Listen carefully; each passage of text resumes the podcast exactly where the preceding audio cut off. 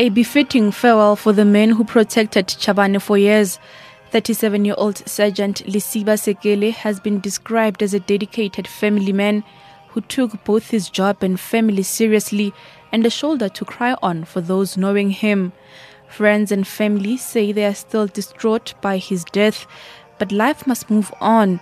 Longtime friend and colleague Sergeant Hausite Chweni shared the life and times of Sekele. I remember the other time we were doing first aid. I got late to, I got late to the parade. I was ESA was the platoon leader, and we got punished, the whole platoon.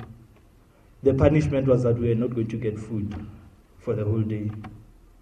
But him being a friend, a leader that he was, he came to me and said, "Don't worry, Mukhotiaka." He took out a can of baked beans, that which we shared amongst ourselves. Then we laughed about it. He said, They can't kill or beat us. The brother of Lawrence Lenzwane says the family has been dealt a huge blow. His brother was always their advisor and always gave them a lecture about the importance of education. He says Lenzwane died at the peak of his career. My brother, it feels like you've climbed. When you get to the top of Mount Everest, you come to the bottom. That's what it feels like.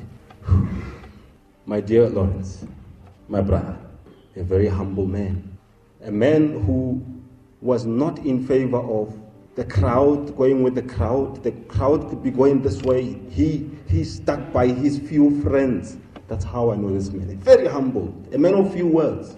The Chabane family expressed gratitude to the two men who have been part of their lives for five years.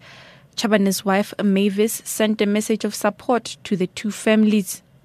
The two dedicated police officers have been part of the Chabane household and family since 2009, and we have enjoyed a very healthy relationship and provided a, safe, a service to my husband. I would like to pass my sincere and heartfelt condolence to the family of sergeants and them and their families for the dedication and love with which they treated us and did their work. Deputy Minister of Police Maggie Sotyu says ironically the ministry was planning an indaba for their protectors.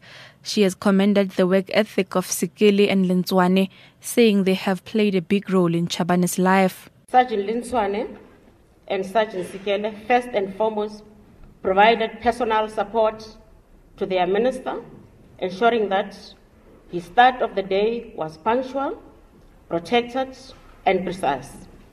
These are the factors that promoted the good reputation of the late Minister Chabane, as he was really late, late for his official engagement due to this member's high work ethic. He's never late because of the commitment that had been shown by these two surgeons. The two surgeons will be laid to rest over the weekend in Limpopo and Phumzile Mlangeni in Pretoria.